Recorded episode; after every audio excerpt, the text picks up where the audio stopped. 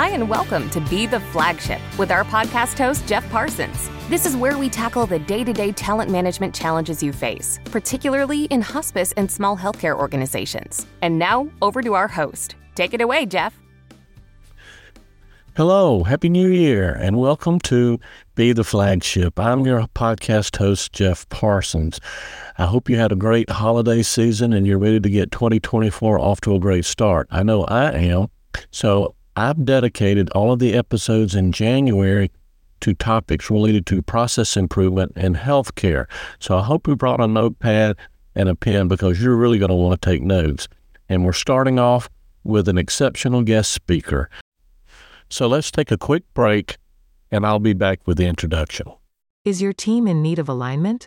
Do you need to develop your team through a team building event? If so, contact a team building expert today.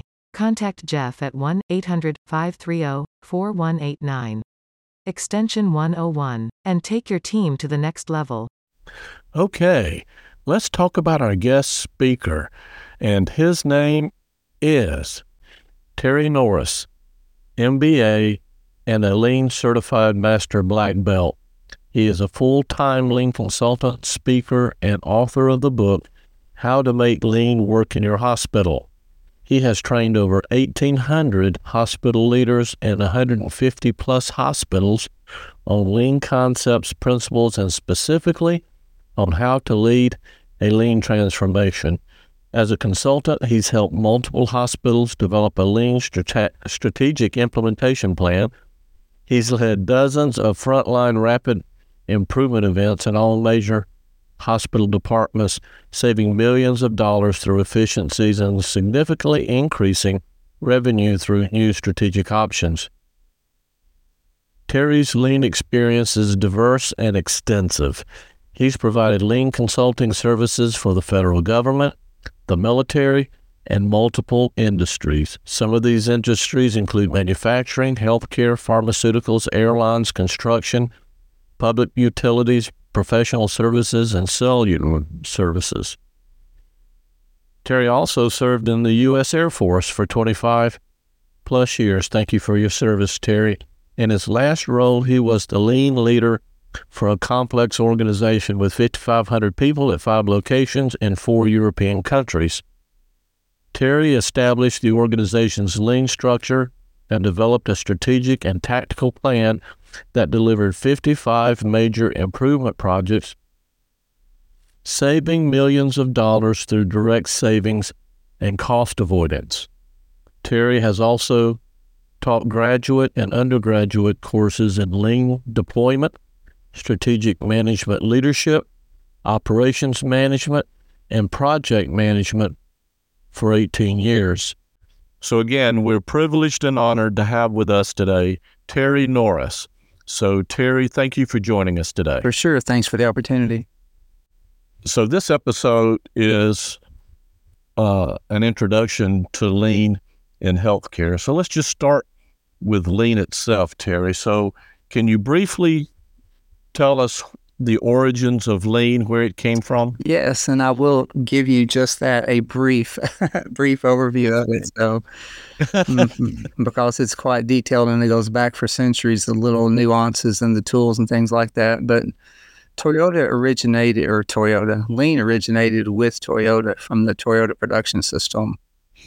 And that's really the origin of lean as we know it today. You can say Toyota production system or lean, and you're essentially saying the same thing.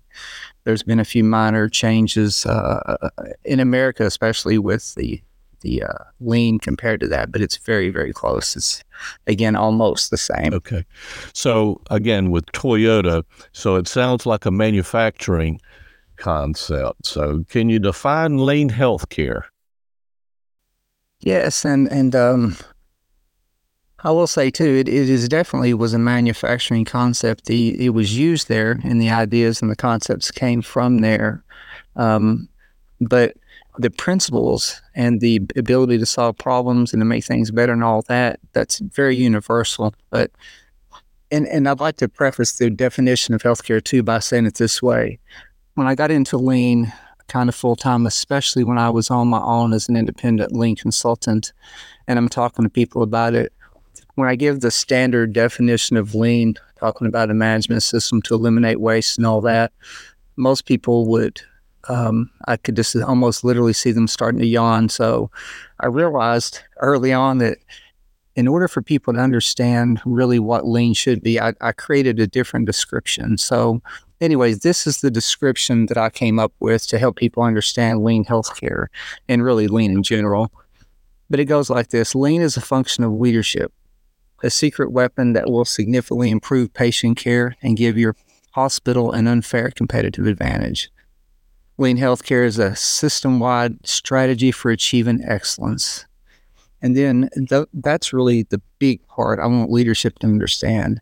And then I go on with a, few, a couple of bullets or three bullets by creating value from the customer's perspective, by creating a culture of continuous performance improvement and working to eliminate all waste of resources and time, by creating high quality, stable processes and emphasizing respect for people throughout the organization so that definition is really more of a description, although it includes what you would generally hear from a definition.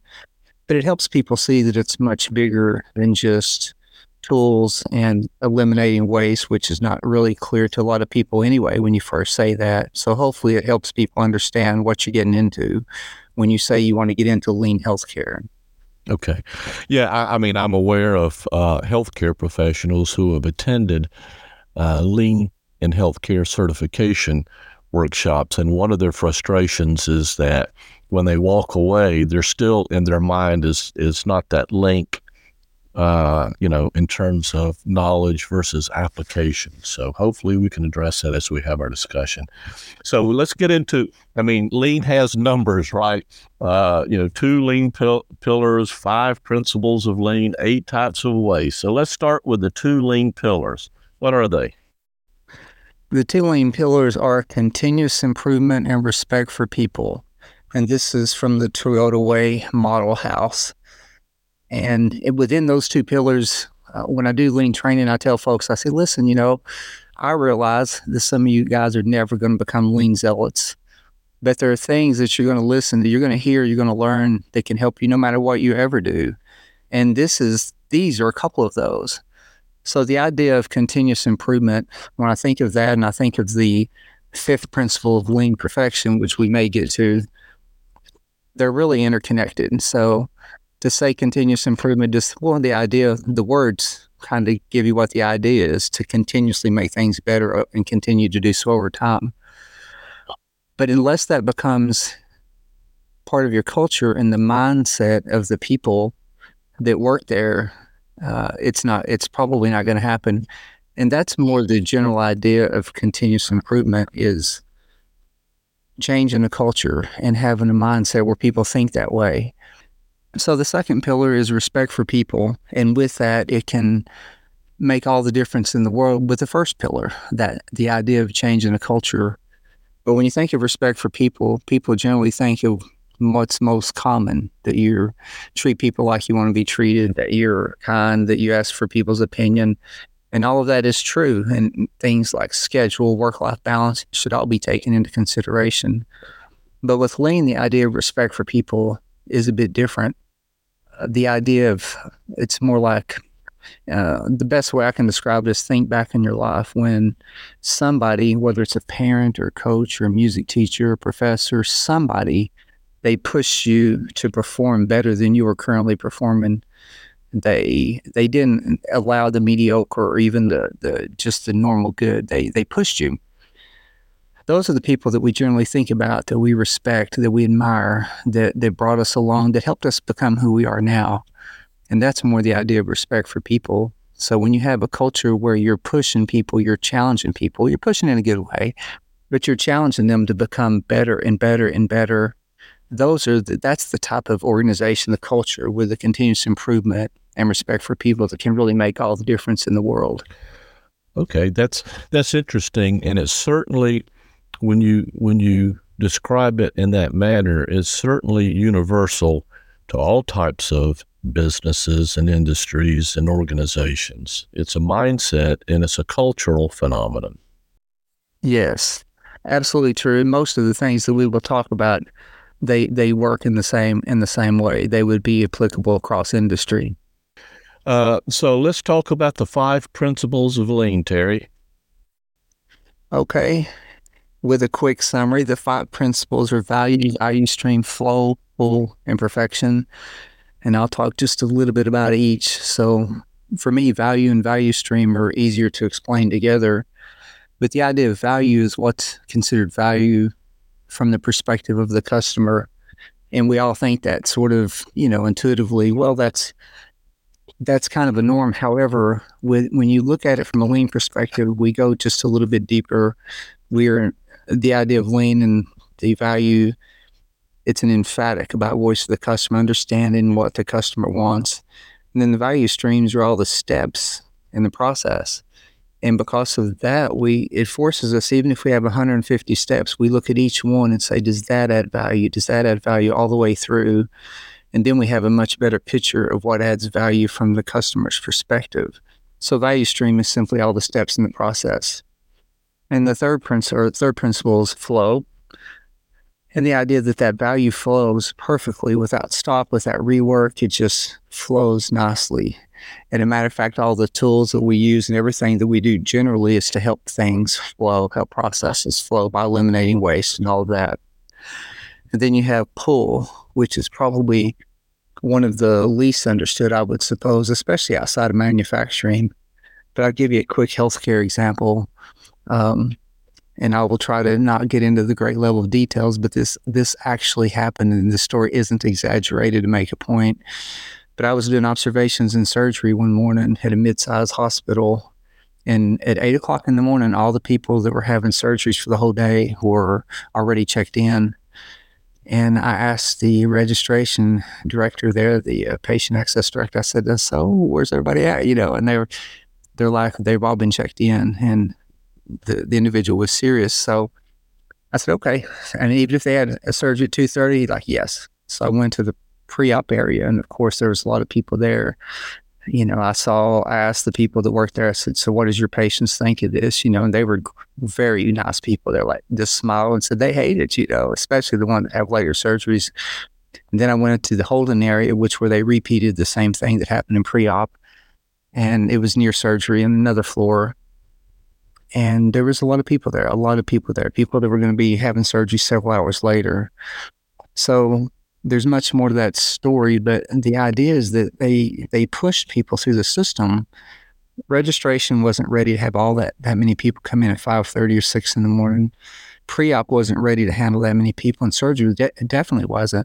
So they pushed them through the system. So if it was pulled, they would have scheduled the surgeries an hour and a half or whatever the workup time was prior to surgery throughout the day.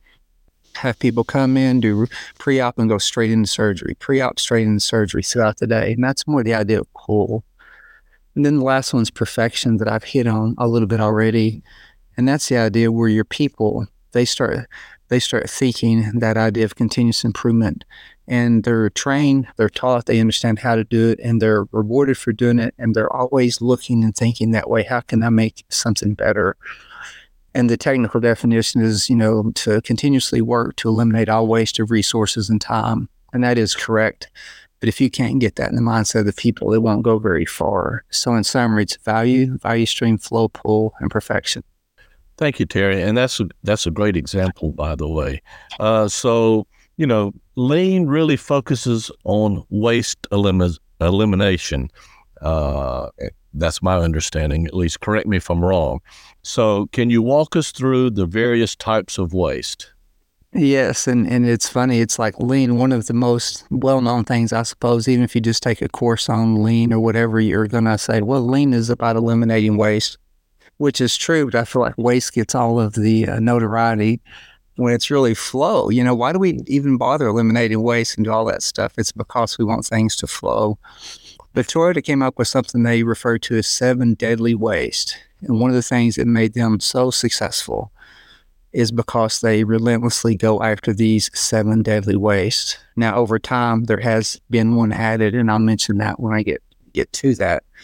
But uh, of the, the eight types of waste are uh, motion, transportation, waiting, defects, inventory, and it's really excess inventory, overproduction, overprocessing.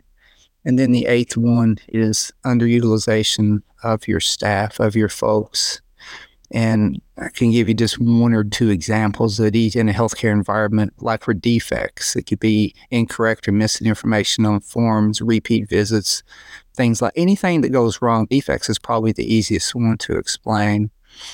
For waiting, uh, okay, I take it back. Waiting is the easiest one. We've all done that in all in all aspects of our life. But waiting for results, waiting to see a doctor, waiting for transportation, and inventory again, excess inventory, having more than what you need. And there's a lot can be said about that, but I'll leave it at that. Overproduction is a little bit less understood but it's really doing more than you're required to do and doing it sooner than required to do. And that one can be confusing, especially in a competitive environment. It's like, well, don't you want us to do more? And the answer is we want to give the customer more than they expect, yes, but do we want to do more in our processes? No. Example, mixing 10 doses of medication when you only need seven. Uh, making multiple copies of forms that are rarely used. That's overproduction over processing is doing more to something than required. So um, let's say you need three signatures for something, but you really only need two, but you have to get three. That would be over processing, multiple reviews, approval, things like that. Transportation is moving things, moving things or people uh, unnecessarily so excessively doing more than required moving patients, specimens, supplies, equipment long distances, multiple bed assignments, moving patients, things like that. Motion uh, is moving yourself, basically searching for patients, looking for supplies, reaching across things in an unsafe way. It's movement, it's human movement. And the underutilization of people is the one that's been added over time. And when Toyota was asked, well, why don't you include that? It was more like, well, that's that's a given. We're going to do that. We're going to utilize our people. So they think just a little bit differently. But so if you have people and there's no cross training, there's no capturing best practices, no consider uh, like considering suggestions, ideas, things like that, that would be considered some examples of unutilizing people. So let's talk about the st- standard work. Uh, you refer to it as the heart of lean. So can you tell us more about that? Yes, for so for standard work, in order to be lean at all or to even pretend to be lean, you have to have standard work.